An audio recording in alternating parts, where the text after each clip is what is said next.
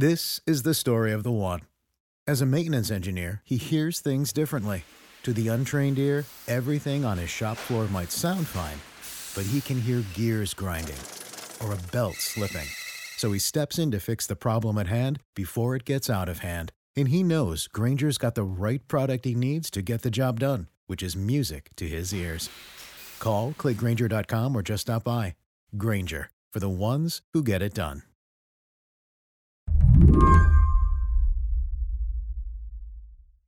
Can we talk a little bit about Paul Manafort's week? Like, can you, it's he's been really busy. yes, and prosecutors have been busy too. Jed Shugerman follows all things Mueller investigation for Slate. I wanted to give him a call because Paul Manafort had a rough week. He showed up in court looking pretty frail, gray hair, in a wheelchair.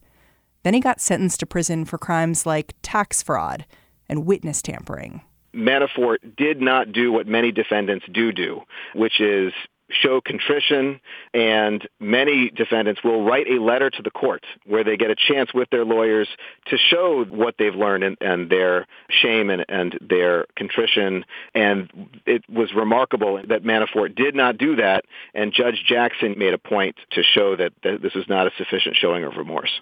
So it's interesting. It's like he's presenting a kind of pitiful facade, but he's not apologizing. That's basically right. To the extent that there have been apologies, it's more of kind of a, a wallowing in self-pity more than actually recognizing the damage done.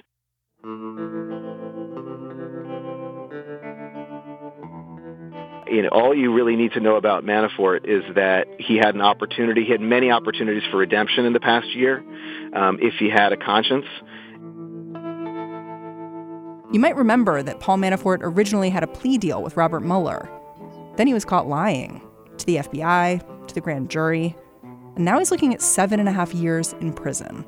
I think what you see over this pattern is someone who seems to not have a conscience and seems to not understand um, even to be able to fake remorse. But Jed isn't that interested in Manafort's psychology. He looks at everything that's happening here as a constitutional scholar. He teaches at Fordham University School of Law. For Jed, the details of Manafort's case are worth picking apart because we almost didn't know about them. It's dramatic because of just how long this kind, these set of frauds just kept going and with, with impunity. I mean, imagine if Trump had lost if Trump had actually lost in 2016, would anyone have investigated? Then would not have been a special counsel. And even though I have to tell you, people have been talking about Manafort's dirty connections to Russian oligarchs and to the Ukrainian oligarchs um, for a long time. And despite these rumors being out there for a long time, it really took Trump winning for, for Manafort to get under scrutiny and ultimately be prosecuted. Today, with all of us waiting for Robert Mueller's investigation to wrap up, Jed's going to take us inside the case against Paul Manafort. Or cases, actually. There are three of them now two in federal court, one in state court in Manhattan. Jed says what's happening to Manafort shows how the investigation into the president might just keep rolling on, even if the Mueller report never gets released. I'm Mary Harris. You're listening to What Next? Stay with us.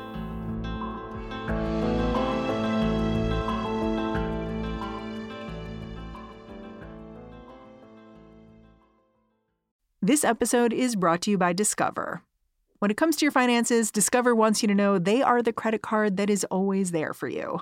With 24 7 US based live customer service, everyone has the option to talk to a real person anytime, day or night. Yep, that means no more waiting for quote normal business hours just to get a hold of someone. We are talking real service from real people whenever you need it. Get the customer service you deserve with Discover. Limitations apply. See terms at discover.com slash credit card. Before we talk about how the charges against Paul Manafort could play out, we should explain who Paul Manafort is. Jed Shugerman has been following Paul Manafort for years, before this latest scandal landed him in court. He was a name before he was named campaign manager. Um, I'm kind of a political junkie, so I just I knew his name, but I really didn't know anything about him.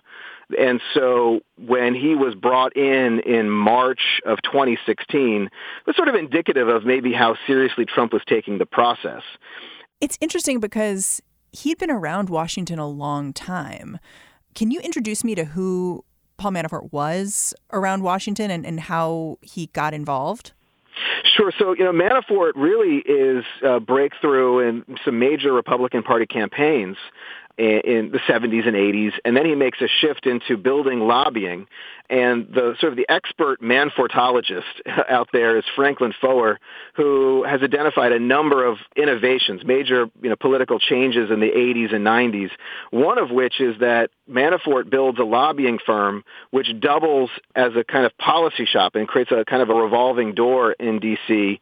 So to a certain extent, the, some of our modern special interest politics of lobbyists becoming Congress people and becoming lobbyists again is something that Manafort pioneered, according to Foer. You're putting your finger on two things, which is first of all, he created this operation where he was advocating for candidates and working in their campaigns. And then when they got elected, he would turn around and lobby them. And so he creates these sort of twisted relationships that are hard to disentangle. Part of what people really criticize about Washington, right? That's right. I mean, I, I think Franklin Foer is right when he identifies Manafort as being one of the founding fathers of, of modern Washington. There's always been some degree of, of this corruption. I don't want to overstate it, but Manafort um, builds it and legitimizes it in a way that was significant. And then he kind of takes this show on the road. Like he starts working not just with people in the US government, but with Saudi Arabia, with people in Angola, with people in the Ukraine. Is that right?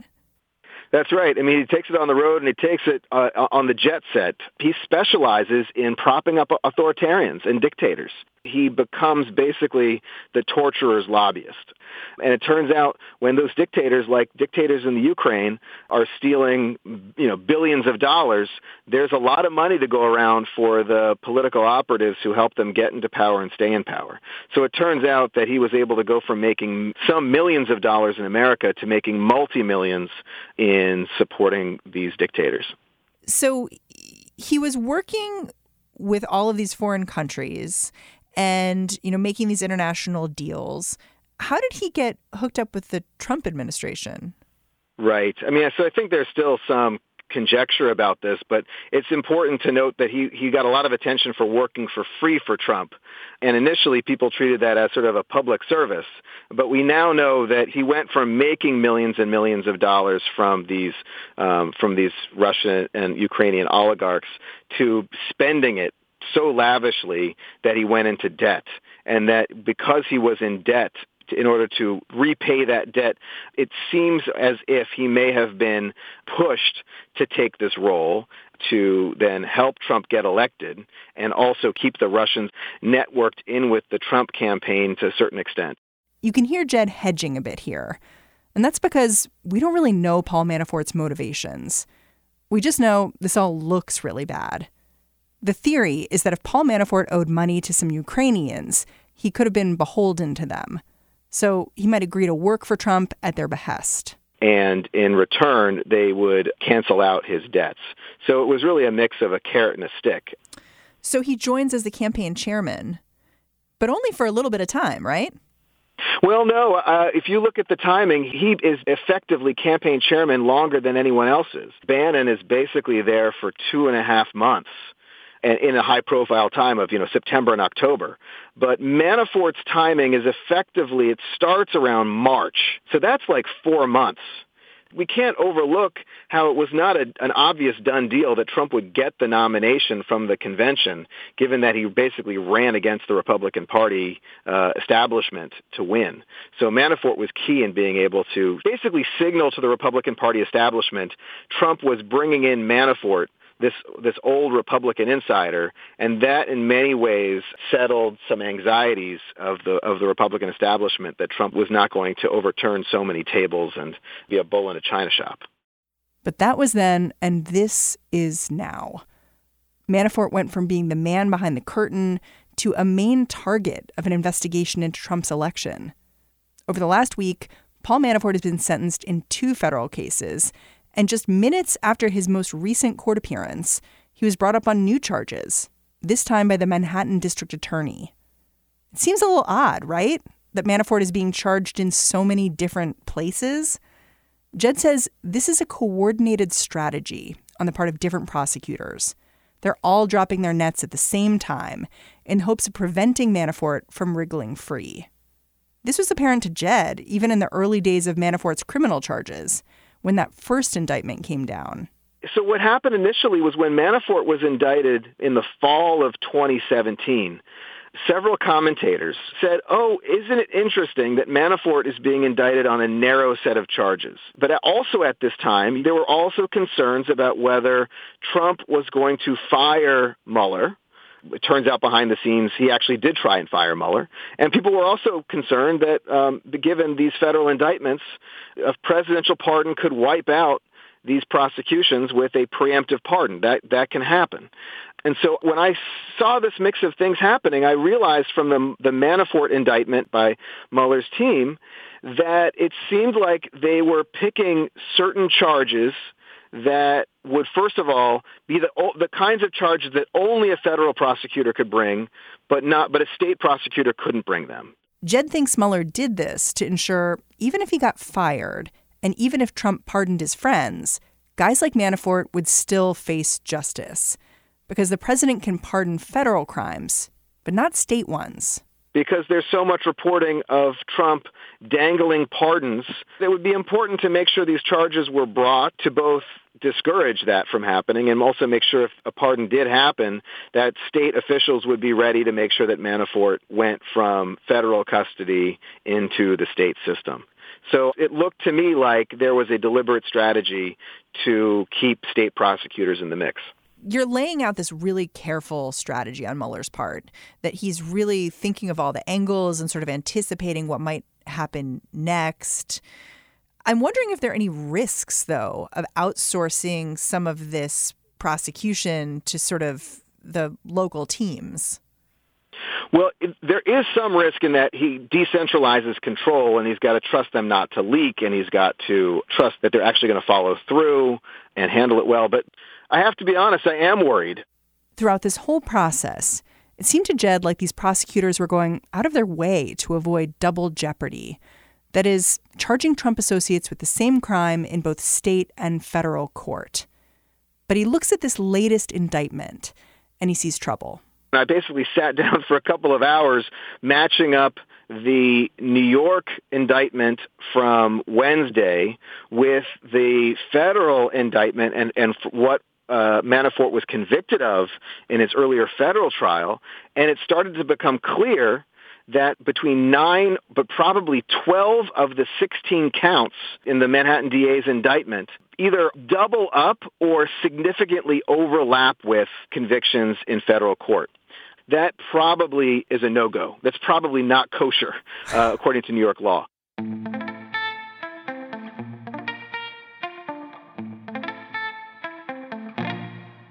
Well, so here's what I'm hearing you say, which is you called this a while back that Robert Mueller came up with a strategy. It was kind of genius to have different jurisdictions filing different charges against all of these people he was investigating.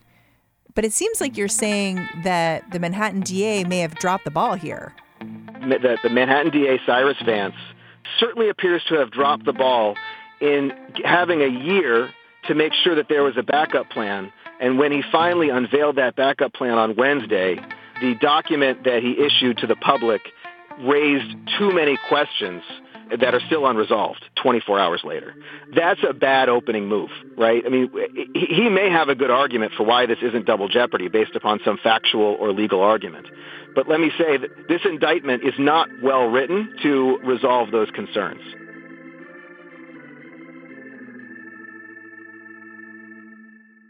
Let me say something else about a concern about uh, Manhattan DA Vance. Um, there is ample reporting that Vance was, uh, his office was investigating a, a real estate fraud by Ivanka Trump and Don Jr. And they had in hand a set of emails and documents that basically made a, very strong case of a felony real estate fraud against them that was maybe a, a decade ago. And reporting suggests that the Manhattan DA, Cyrus Vance, played a role in making sure that his prosecutors did not bring this prosecution that they were building and ready to go with that coincided with Trump's lawyer, Marc Kasowitz, making a huge campaign donation to the Cyrus Vance campaign. But Cyrus Vance has an opportunity now to redeem himself. I don't think that the indictment from Wednesday gives people confidence that he's up to this task. Can I interrupt you though? Because Yeah, when I ahead, asked you sure. before, I said, I said, is there a risk to outsourcing this to these individual prosecutors at the local level? this seems like the risk. Ah, well, uh, let me say this. I think we have a couple of actors. Uh, I'll, I'll put on one side uh, Trump and Manafort.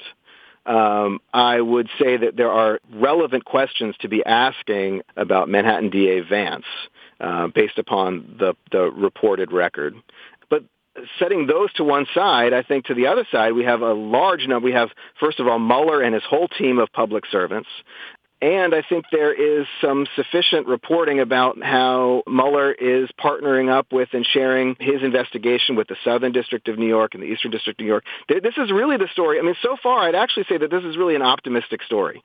That so many different aspects of the rule of law and public servants have been doing their job and things are on track to uphold the rule of law, even with a handful of bad actors, the corruption's gotten smoked out, and the system so far is moving in the right direction. We haven't, it hasn't been resolved yet.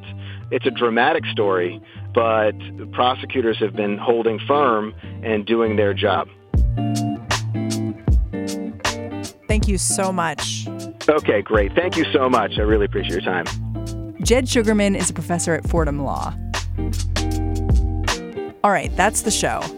Before we go, I have an invitation for you because Slate Plus is celebrating its fifth anniversary this year, and we are throwing parties all across the country just for our members. So if you've ever thought of joining us, because you get ad free podcasts and all sorts of other great benefits, now's the time to do it.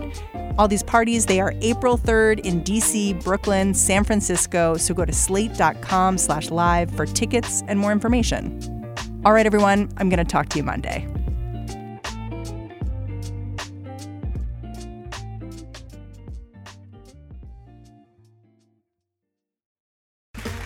Okay, round two. Name something that's not boring. A laundry? Ooh, a book club. Computer solitaire, huh? Ah, sorry, we were looking for Chumba Casino. That's right. ChumbaCasino.com has over 100 casino style games. Join today and play for free for your chance to redeem some serious prizes. ChumbaCasino.com. No purchase necessary. Where prohibited by law. 18 plus terms and conditions apply. See website for details.